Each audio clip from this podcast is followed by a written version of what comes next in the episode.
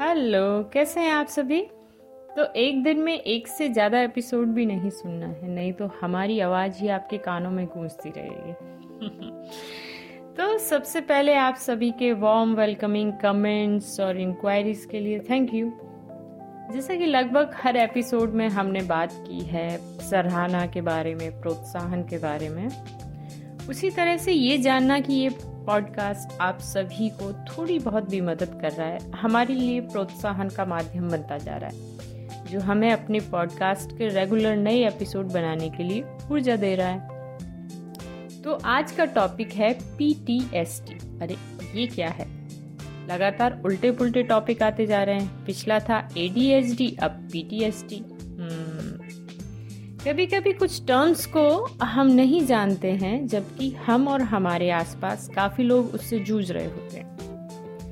PTSD का full form है post traumatic stress disorder इसको हिंदी में पश्च आघात तनाव विकार कहते हैं। हाँ हाँ इससे इजी तो इंग्लिश टर्म था। तो जानते हैं कि ये क्या होता है। किसी भयानक घटना या हादसे या बहुत मुश्किल फ़ेज़ जिसमें व्यक्ति लगातार डर, भय या बहुत हेल्पलेसनेस वाली जो कंडीशन है, उनसे गुजरा हो, जैसे सड़क दुर्घटना, हिंसा, यौन उत्पीड़न या आतंकवादी हमले जैसे शिकार होना, ऊंचाई से गिरना, खोना, कहीं फंस जाना, किसी घातक बीमारी में सीरियस होने के बाद बच जाना, युद्ध में बहुत सारी घटनाओं को देखना या जैसे अभी महामारी थी, उसमें बहुत सारे लोग लगातार काम कर रहे थे, काफ़ी सारे ऐसे हिंसा के हादसे होते हैं जिसमें लोग लगातार मदद कर रहे होते हैं। अपने किसी प्रिय को खोना, ऐसी बहुत सारी परिस्थितियों के बाद लगातार कुछ परेशानियाँ आती हैं उस व्यक्ति को, जिसमें शामिल हैं सिर्फ़ दुखद घटनाओं के दृश्य बार बार याद आना। उन्हीं घटनाओं के बारे में सोचते रहना। नींद में चौकन्ना रहना, या पूरे दिन भी हो सकता है वो बस चौकन्ने वाले स्टेज में हो। सपने में कुछ ऐसी परिस्थितियों से जूझना, जैसे कोई हमारा पीछा कर रहा है या हम कहीं फंसे हुए हैं। और नींद, भूख, प्यास में कमी आना, दुर्घटना के अनुभवों को बार बार महसूस करना। एक डर कि ऐसा फिर ना हो जाए या फिर कुछ बुरा होने वाला है। हर वक्त चिड़चिड़ापन बना रहना थोड़ी सी भी कठिनाई आने पर हाथ पैर ठंडे हो जाना ज़ोर ज़ोर से दिल धड़कने लगना, पसीना भी आ सकता है और लगता है अब तो सब कुछ हाथ से निकल रहा है। लगातार परेशान और दुखी रहना और जो तेज शोर होने पे या अचानक छूने पर इनका रिएक्शन काफ़ी एकदम गुस्से वाला हो सकता है या बहुत चौंकने वाला हो सकता है। लगातार थके रहना या फिर बहुत बेचैनी में रहना और कंसंट्रेट करने में दिक्कत आना। कुछ कंडीशंस जैसे विश्व युद्ध, महामारी, भूकंप, तूफ़ान, ऐसी स्थितियों में ये कंडीशन एक साथ बहुत बड़ी पॉपुलेशन में होती है। तो काफ़ी बार क्या होता है कि बच्चे इससे गुजर रहे होते हैं, पर हमें अंदाज़ा नहीं होता। और यदि हम यौन शोषण की बात करें तो बहुत हादसे बचपन में ही होते हैं और पूरी ज़िंदगी प्रभावित करते हैं, परंतु किसी को आसपास अंदाज़ा तक नहीं होता है। तो जब भी घर में किसी बच्चे के व्यवहार में अचानक परिवर्तन आए, जैसे बहुत डरा डरा रहना, परेशान या चिड़चिड़ा या गुस्से में रहना तो जानने की कोशिश करें कि क्या कारण है।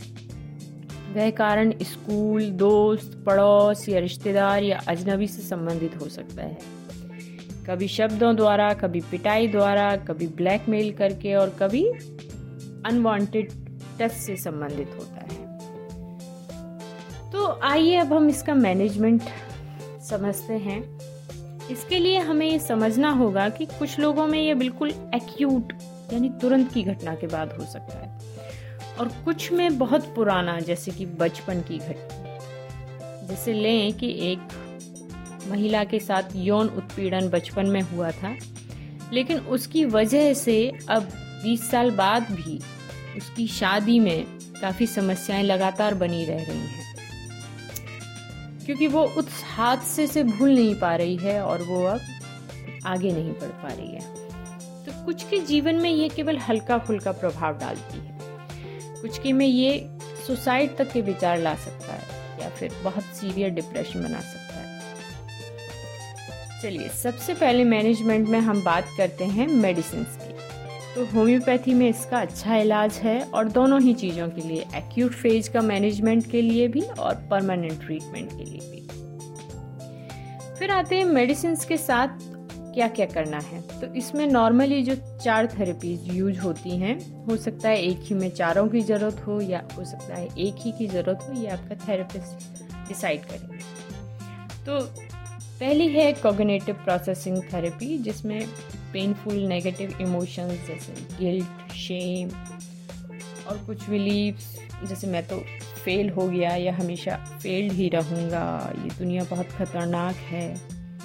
ट्रॉमा के जो कारण हैं, उसके साथ साथ बहुत ख़राब जो यादें हैं, उनको समझना और उनका सामना, इन दोनों में आपके थेरेपिस्ट मदद करेंगे। दूसरी थेरेपी जो यूज़ होती है प्रोलोंग एक्सपोजर थेरेपी इसमें हुई उसी घटना को सेफ़ और कंट्रोल्ड माहौल में कई बार किया जाता है, जो उन्हें फियर को फेस करने में और उससे जूझने और कंडीशन अब आपके कंट्रोल में है, समझने में मदद करता है। तीसरा है स्ट्रेस इन ऑक्यूलेशन थेरेपी तो ये हमें हमारे जो नेगेटिव थॉट्स हैं, उनको पहचानना, जो हमारे व्यवहार को भी प्रभावित कर रहे हैं और उन्हें ठीक करने में मदद करती है। पहले जो दो हैं, वो भी इसका हिस्सा हो सकते हैं और ये तीनों आपस में एक इंटरकनेक्टेड होती हैं। तो ये भी थोड़ा बहुत सेकंड वाले जैसा होता है कि, लेकिन इसको शुरू करते हैं हम लोग डीप ब्रीथिंग वाली टेक्निक से। फिर धीरे धीरे हम सिखाते हैं कि अपने आप से एकांत में कैसे बात करें। फिर इससे अगला स्टेप होता है उनको मसल रिलैक्सेशन ट्रेनिंग देना। फिर एंजाइटी या पैनिक कंडीशन में कैसे कोप अप करें क्या क्या चीज़ें होती हैं, उनको कैसे हैंडल करना है। और लास्ट में जो हमारे नेगेटिव थॉट्स हैं, जो बिहेवियर हैं, उनको पहचानना और उनको कैसे पॉजिटिव में चेंज करना है। और चौथी थेरेपी है ग्रुप थेरेपी। आप लोग इंडिया की ग्रुप थेरेपी जानते हैं? जानते तो होंगे। जैसे किसी का एक्सीडेंट हुआ। फिर हम लोग उन्हें देखने जाएँगे, फिर जरा सा उनका हाल पूछेंगे और फिर उन्हें बताना शुरू करेंगे कि उनका या उनके मित्र का या उनके रिश्तेदार का कैसे एक्सीडेंट हुआ, उन्होंने रोड पे कोई एक्सीडेंट देखा, वो कितना दर्दनाक था। फिर जैसे उनकी बात ख़त्म होगी, एक दूसरे मित्र शुरू करेंगे और ऐसे ही करके जिनका एक्सीडेंट हुआ था, उनको 10-15 दिन में हज़ारों लोगों के खतरनाक एक्सीडेंट्स के बारे में जानने का मौका मिलेगा। हम्म और इस प्रक्रिया में क्या होगा, वो अपना दर्द तो भूल जाएँगे। वो सोचेंगे तो छोटा सा इतने दर्दनाक एक्सीडेंट्स भी होते हैं। तो ये अच्छा था? आप लोग जानते थे इस ग्रुप थेरेपी के बारे में? इतना अच्छा ग्रुप थेरेपी तो हम क्लिनिक पर भी अरेंज नहीं कर सकते। लेकिन ये फनी नहीं है। एक्चुअली ये भी एक ग्रुप थेरेपी ही है, पर ये अलग तरीके से होता है। और ग्रुप थेरेपी का उद्देश्य भी यही होता है कि सभी एक दूसरे की समस्याओं और परिस्थितियों को जानते हैं, समझते हैं और ये हमको उस दर्द को हैंडल करने में, अकेलेपन से जूझने में, इन सब में मदद करता है और बहुत सारी ऐसी चीज़ें होती हैं जो हमें इस स्ट्रेस से बचाती हैं। तो चलिए, ये सब तो आपके डॉक्टर और थेरेपिस्ट और काउंसलर का हेडेक है कि कौन सा थेरेपी दिया जाएगा, कौन सा मेडिसिन दिया जाएगा। आपको बस एक चूज़ करना है और फिर उसके हाथ में छोड़ना है। अब हम चर्चा करते हैं कि हमें हमारे लिए या हमारे किसी प्रिय के लिए क्या क्या करना है यदि उसे पीटीएसडी हो तो। कुछ सालों पहले हमारे अकाउंट से दस हज़ार रुपये एक जो इंटरनेट फ्रॉड होता है उसमें निकल गए थे। तो नो डाउट हम कह सकते हैं कि हमेशा ऐसे हादसे हमारी ही कोई ना कोई सतर्कता की कमी की वजह से होते हैं। पर जब ऐसा हुआ तो सबसे पहला हमारे मन में इमोशन क्या आया? वो था कि this world is not a safe place जो हम लोग बोलते हैं ना कि अब ये दुनिया सही नहीं रही है, आपको हर किसी से बचना है और और उस रात उसकी वजह से बहुत सारी पुरानी घटनाएँ भी आई जो दिमाग में बहुत सारी ट्रेन से रिलेटेड थी पर्सनल रिलेशनशिप से रिलेटेड थी और एक के आगे एक कड़ी जोड़ती गई और काफ़ी सारे नेगेटिव इमोशंस उसने लेके आई दिमाग में। कुछ समय के लिए या कुछ महीनों के लिए हमने जितनी भी पैसे से संबंधित मोबाइल ऐप थी, उनका इस्तेमाल करना बंद कर दिया। पर आजकल उसके बिना काम भी नहीं चल पाता है तो धीरे धीरे धीरे धीरे हमने साहस जुटाया, फिर उसके बारे में काफ़ी सोचा और फिर से शुरू किया।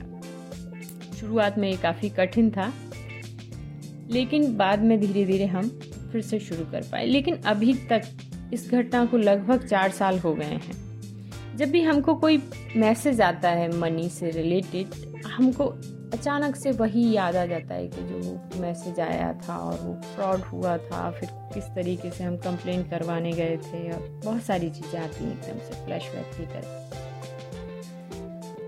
लेकिन अब हम पूरी तरीके से काम कर पाते हैं, चीज़ें हैंडल कर पाते हैं, लेकिन फिर भी वो आती हैं। तो क्या लगता है? ये पीटीएसडी हो सकता है? या बस उसका हल्का फुल्का एक छोटा सा छाप रह गया? अब हम आपको नहीं बताएँगे कि स्कूटी के एक्सीडेंट के बाद हमें कितने दिन लगे नॉर्मली ड्राइव करने में और पूरे रूटीन में वापस आने में या कार के एक्सीडेंट के बाद तो हमको एक दिन का मौका भी नहीं मिला कि हम उस हादसे से उबर पाए। हमको लगातार ही काम पे जाना था उस समय। हम छुट्टी नहीं ले सकते थे। कोरोना में ड्यूटी चल रही थी। तो काफ़ी बार ऐसा होता है कि आप संभलने के लिए समय भी नहीं मिलता है, पर आप फिर भी आगे बढ़ते जाते हैं। अब आप सोच रहे होंगे, हम ये सारी घटनाएँ आपके साथ क्यों शेयर कर रहे हैं? क्योंकि ये जो घटनाएँ हैं, उन घटनाओं के सामने कुछ भी नहीं है जिसमें हम कहें किसी ने अपना भाई खोया, बच्चा खोया हस्बैंड जिनके गए वाइफ चली गई, या किसी के साथ यौन उत्पीड़न हुआ, या कुछ सालों तक वो कुछ ऐसे रिलेशन में रहे जहाँ पे लगातार बोलते ना, हाथ उठाना रहता है, गाली गलौज करना रहता है, या आप ऐसे इंसान के साथ रहें जो बहुत नशे में रहता है, या ऐसे रिलेशनशिप में रहें जहाँ पे आपको लगातार ये पता चले कि आप अपनी जगह पे नहीं हैं। क्या लग, क्या लगता है? हमने जो घटनाएँ शेयर की वो उसके मामले में हमें लगता है कहीं पे शायद पाँच परसेंट भी स्टैंड नहीं करती। पर फिर भी हमने आपको बताया कि इतनी छोटी घटनाएँ थी, तब भी उन्होंने हमारे जीवन पे कितना गहरा प्रभाव डाला। और हमको उससे उबरने में टाइम लगा और कुछ कुछ चीज़ें करनी पड़ी। तो जब हमारे साथ बड़े हादसे होते हैं तो ये नेचुरल है कि हमें थोड़ा टाइम लगेगा संभलने में। और इसमें हम कोरोना टाइम के स्ट्रेस की चर्चा तो कर भी नहीं रहे हैं, क्योंकि हम जानते हैं कितने लोग कितने कितने तरीके से प्रभावित हुए हैं। तो ये हम देखते हैं आगे मैनेजमेंट में इसकी जो स्टेजेस हैं, हम उसके थ्रू बताते हैं कि क्या क्या चीज़ें कर सकते हैं। तो सबसे पहला जो स्टेज है, हम लोग देखते हैं वो एक्यूट इमरजेंसी स्टेज होता है। ये तुरंत हादसे के समय, उसके कुछ घंटे बाद या कुछ दिनों तक रहता है। तो जिस समय हमें बहुत डर लग रहा हो, बहुत अकेलापन हो, बहुत हेल्पलेस फील कर रहे हो तो क्या क्या कर सकते हैं? सबसे पहले तो एक प्रार्थना करें। और ध्यान से सोचें कि ये एक सिचुएशन है और ये चली जाएगी। हमेशा नहीं बनी रहेगी। उसके बाद कुछ खाएँ और पिए। फिर यदि आपके कोई फैमिली डॉक्टर हैं या आसपास कोई हॉस्पिटल है या कोई भी मेडिकल हेल्प जो भी अवेलेबल हो उसको ज़रूर लें। और आपके फैमिली डॉक्टर हैं तो आप होम्योपैथिक मेडिसिन कुछ इमरजेंसी के लिए भी घर में रख सकते हैं कि इमोशनल शॉक में या फ़िज़िकल शॉक में, ऐसी सब चीज़ों में कौन सी ले सकते हैं। फिर उस परिस्थिति से, उस जगह से थोड़ा दूर जाएँ जो आपको परेशान कर रही है। हो सकता है किसी पार्क में जाएँ, कुछ अच्छा म्यूज़िक सुने, कोई कॉमेडी वाला वीडियो देखें। या कोई अच्छी बुक हो, कोई अच्छा पैराग्राफ हो, उसको पढ़े। क्या इतना दिमाग काम करता है हमारा उस सिचुएशन में? स्टार्टिंग में नहीं करता है, लेकिन जब आपको पहले से अंदाज़ा हो तो आप सोच सकते हैं कि हाँ जब ऐसी चीज़ें आएँगी तो हम ऐसी ऐसी चीज़ें कर सकते हैं। और ये भी एक तरीके से हैबिट बनाने का होता है कि जब हम पहले से बहुत सारी चीज़ों के बारे में जानते हैं तो हमें पता रहता है कि बिना इमरजेंसी सिचुएशन के या घटनाओं की लाइफ नहीं चल सकती है। लेकिन जब वो आए तो हमें क्या करना है? फिर आता है दूसरा स्टेज जो होता है, वो है डिनाइल या नंबिंग स्टेज कहा जाता है। ऐसा नहीं होता है कि जो भी पीटीएसडी से गुजर रहा है, वो इन सभी स्टेजेस का सामना करे। और जो ये डिनाइल स्टेज है, इसमें यूजली क्या होता है कि हम एक्सेप्ट करने से मना कर देते हैं। कुछ हफ्तों बाद या महीनों बाद हादसे के होती है। हम लोग देखते हैं कि कुछ दिक्कतें आ रही हैं, लगातार कुछ डिफ़िकल्ट इमोशंस आ रहे हैं जिनको हम अवॉइड कर रहे हैं। जैसे हम लोग मूवीज़ में देखते हैं ना कि सपोज़ करिए एक डॉक्टर ही है, उस जब वो सर्जरी कोई परफॉर्म कर रहा था तो उसके साथ कोई एक्सीडेंट हो गया और वो अच्छे से परफॉर्म नहीं कर पाया और किसी पेशेंट की डेथ हो गई। तो नेक्स्ट टाइम वो जब भी सर्जरी परफॉर्म करने जाता है तो उसको वो चीज़ें फ्लैशबैक में आती हैं और फिर उसके थोड़े बहुत हाथ कांपने लगते हैं। लेकिन स्टार्टिंग में वो उस चीज़ को डिनाइल फ़ेज़ होता है कि वो एक्सेप्ट नहीं करता कि मेरे साथ ऐसा हो सकता है। और मुझे कुछ हफ्तों के रेस्ट की ज़रूरत है या मुझे इन चीज़ों की समझने की ज़रूरत है। तो ऐसा आपने काफ़ी मूवीज़ में देखा होगा तो बेसिकली वो एक डिनाइल फ़ेज़ होता है। तो इस स्टेज का जो बेस्ट मैनेजमेंट है, पहले तो इसे देख पाना, फिर समझ पाना, फिर उसे एक्सेप्ट करना। कभी कभी हमारे परिवार के सदस्य या हमारे मित्र भी हमको इसको समझने में मदद करते हैं और बताते हैं कि शायद तुम इन परिस्थितियों से गुजर रहे हो। पर जब ऐसा हो रहा है तो क्या हम उसे एक्सेप्ट कर रहे हैं? और एक्सेप्ट करने के बाद हमें क्या करना है? जो सपोर्ट हेल्प और ट्रीटमेंट जिसकी हमें ज़रूरत है, हमें उसकी तरफ़ रुख करना है। और जब हम ऐसा करते हैं तो हम तीसरे स्टेज की तरफ़ जाते हैं। वो है रेस्क्यू या इंट्रूसिव और रिपीटेटिव स्टेज तो अब हम कहेंगे, यदि हमने सपोर्ट हेल्प और ट्रीटमेंट लिया तो हम लोग सीधे चौथी स्टेज में चले जाएँगे, वो होगा शॉर्ट टर्म रिकवरी लेकिन, यदि हम नहीं ले रहे हैं वहाँ पे तो क्या होगा कि ये जब हम अपने पुराने ट्रॉमा से मिलती जुलती जो परिस्थितियाँ उनके संपर्क में आते हैं, तब एक इमरजेंसी जैसी कंडीशन फिर से ले आता है, या फिर हो सकता है हल्का फुल्का प्रभावित करके छोड़ दे, जैसे एक्सीडेंट वाली जगह पे फिर से जाना या उस व्यक्ति से मिलना जिसने आपकी जो इस कंडीशन के लिए जिम्मेदार है। या आपके साथ जो हादसा हुआ है, उससे मिलती जुलती मूवी देखना। ऐसी बहुत सारी चीज़ें हैं जो आपको उस घटना की याद दिलाएँगी। इसके लिए भी आप, जैसे हमने बताया, कुछ इमरजेंसी मेडिसिन को साथ रख सकते हैं और जो सारे उपाय हमने पहले स्टेज में बताए उनको तीसरी में भी फॉलो कर सकते हैं। फिर आता है चौथा। तो सेकेंड स्टेज यदि हम में थी और हमने ट्रीटमेंट लेना शुरू किया तो इसमें व्यक्ति नॉर्मल लाइफ में वापस आने लगता है धीरे धीरे, कुछ बेसिक मैनेजमेंट करने के बाद। अब यदि इस फ़ेज़ के दौरान उन्हें लगातार प्यार, देखभाल और ट्रीटमेंट मिलता जाता है, जिसकी उन्हें ज़रूरत है तो बहुत स्पीडी रिकवरी होती है। और यदि ऐसा नहीं होता है तो हम उन्हें डिप्रेशन एंजाइटी नशे की लत और कभी कभी सुसाइड की ओर तक धकेल देते हैं। इस फेस से ट्रीटमेंट के साथ साथ हमें कुछ आदतों को भी विकसित करना होता है। वो है रोज़ाना प्रार्थना करना और ध्यान करना एक्सरसाइज करना, फलों का नियमित सेवन करना, दो से तीन लीटर पानी पीने की कोशिश करना और रोज़ाना सात घंटे की नींद लेना। अब मानिए हम चौथी स्टेज से पांचवी पर जा रहे हैं। वो होता है एक तरीके से लॉन्ग टर्म रिकंस्ट्रक्शन और रिकवरी स्टेज तो यदि चौथी स्टेज पर हमने जैसा बताया, वैसा काम कर रहे हैं तो हम लोग फुल रिकवरी की ओर बढ़ रहे हैं, जिसमें हम ट्रीटमेंट प्रेयर मेडिटेशन और एक्सरसाइज और डाइट और स्लीप को फॉलो करेंगे, पर साथ में अपने कुछ इमोशंस पे भी काम करेंगे। उन इमोशंस में आएगा, एक तो पहला, ईश्वर पर भरोसा। दूसरा, स्वयं और अपने आसपास पर भरोसा करना। तीसरा, माफ़ करना।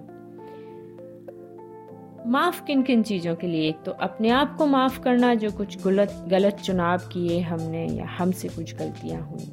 फिर दूसरों को माफ़ करना उनकी गलतियों के लिए। पर याद रखें, माफ़ करने का मतलब यह नहीं है कि आप उस व्यक्ति को दूसरा मौका दें आपको परेशान करने का। माफ़ करने के साथ साथ आपको कुछ दृढ़ विश्वास के साथ आगे बढ़ना होगा। और उन गलतियों से बचना होगा जिनको हम पहले कर चुके हैं। चौथा जो है, ये समझना कि कुछ परिस्थितियाँ हमें और मज़बूत बनाने का मौका देती हैं। साथ में ये जानने का कि कितने सारे लोग इन परिस्थितियों से गुजरे हैं या गुजर रहे हैं और उनकी कैसे हम मदद कर सकते हैं। जब भी हमारे मन में ये इमोशन आता है ना कि ये दुनिया सुरक्षित नहीं है, जैसे आजकल हम एक किताब पढ़ रहे थे हर्ष मंदर की, कि लुकिंग अवे जो इंडिया के कुछ ऐसे पहलुओं से रूबरू करवाती है, जो रोज़ाना उन परिस्थितियों का सामना करते हैं, जो हो सकता है पीटीएसडी का मौका भी ना दे, बल्कि आपकी लाइफ में नॉन स्टॉप स्ट्रेस रखे। तो इस इमोशन को या सच्चाई को दूर करने के लिए हम क्या कर रहे हैं?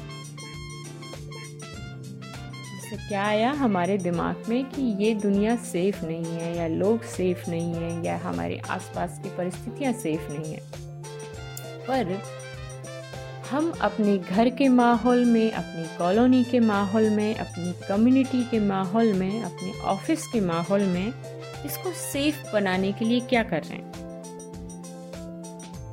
जब हम इन चीज़ों को समझते हैं तो सोचते हैं कि इन सब चीज़ों से बाहर आने के लिए सबसे मददगार क्या होगा? दूसरे लोगों की मदद करना, जो इस तरीके की परेशानियों से जूझ रहे हों। कैसे मदद करेंगे? ये भी अलग अलग सिचुएशन पे डिपेंड करता है, क्योंकि हमारा तो प्रोफेशन ही ऐसा है, लेकिन आपकी जो परिस्थितियाँ हैं, वहाँ पे भी हम बहुत अच्छे ढंग से कर सकते हैं। हो सकता है उन्हें एक मित्र की ज़रूरत हो, उनसे बात करनी हो। आप उनको रियलाइज़ करवाएँ कि उन्हें ट्रीटमेंट की ज़रूरत है, उन्हें थेरेपिस्ट की ज़रूरत है या उन्हें मित्र की ज़रूरत है। कभी कभी कुछ लोगों को बहुत लाइफ के टफ डिसीज़न लेने होते हैं, तब उस समय उन्हें बहुत सपोर्ट की ज़रूरत होती है। हो सकता है आप उनकी शिक्षा में मदद कर सकें, उनके बेहतर इलाज में मदद कर सकते हैं उन्हें सेल्फ सफिशेंट बनाने में सक्षम बनाएँ। और जब आप ये सब चीज़ें करेंगे तो आप देखेंगे कि अरे, आपका दुख कितना कम है और लोग किन किन परिस्थितियों से गुजर रहे हैं और ये हमें बहुत मदद करता है हमारी रिकवरी में। और जो पांचवा इमोशन है वो ये है कि हमें कोशिश करें कि जो हमारा रूटीन है, उसको मेंटेन करें। चाहे आप कितना भी नेगेटिव फील कर रहे हो, साथ में कुछ ऐसी एक्टिविटीज़ में अपने आप को व्यस्त रखें, जो लगातार क्रिएटिव हों, जो आपको एक्टिव रखें। जैसे क्या हो सकता है? कुछ नया सीखना। या फिर जो आपको आता हो, उसको दूसरों को सिखा सकते हैं। क्या क्या सिखा सकते हैं हम लोग? कढ़ाई, सिलाई, बुनाई पेंटिंग गिटार बजाना ट्यूशन देना गेम्स सिखाना या खेलना डांस सीखना या सिखाना सिंगिंग करना स्विमिंग सीखना, बहुत सारी चीज़ें। और जो छठवा है, वो ये है कि हमेशा प्रकृति, बच्चों और पालतू जानवरों के आसपास रहें। ये हमें बहुत इमोशनल सपोर्ट देते हैं। कभी कभी हमें पता भी नहीं चलता है कि कैसे जब हम उनके पास बैठे थे, उससे पहले क्या फील कर रहे थे और आधे घंटे बाद वो सारी परेशानी छू हो तो जो ये स्टेज है हमारी रिकवरी स्टेज इस स्टेज की जर्नी थोड़ी लंबी है। कुछ महीनों से कुछ साल या ताउम्र और कभी कभी हम एक्यूट फ़ेज़ में फिर से वापस आते हैं और उस समय थोड़ा घबरा भी जाते हैं कि अरे, हम तो उसी इमरजेंसी वाले स्टेज में आ गए पर उसके बाद फिर से वापस हम रिकवरी फ़ेज़ में आ जाते हैं और लगभग ठीक हो जाते हैं। तो क्या सोचा है? इसको सुनने के बाद हम अपनी या अपने किसी प्रिय की सहायता कर पाएँगे? हाँ ज़रूर कर पाएँगे। और हमारी मदद की ज़रूरत हो तो आप हमें बता सकते हैं। ठीक है? चलिए, फिर मिलेंगे। Thank you bye bye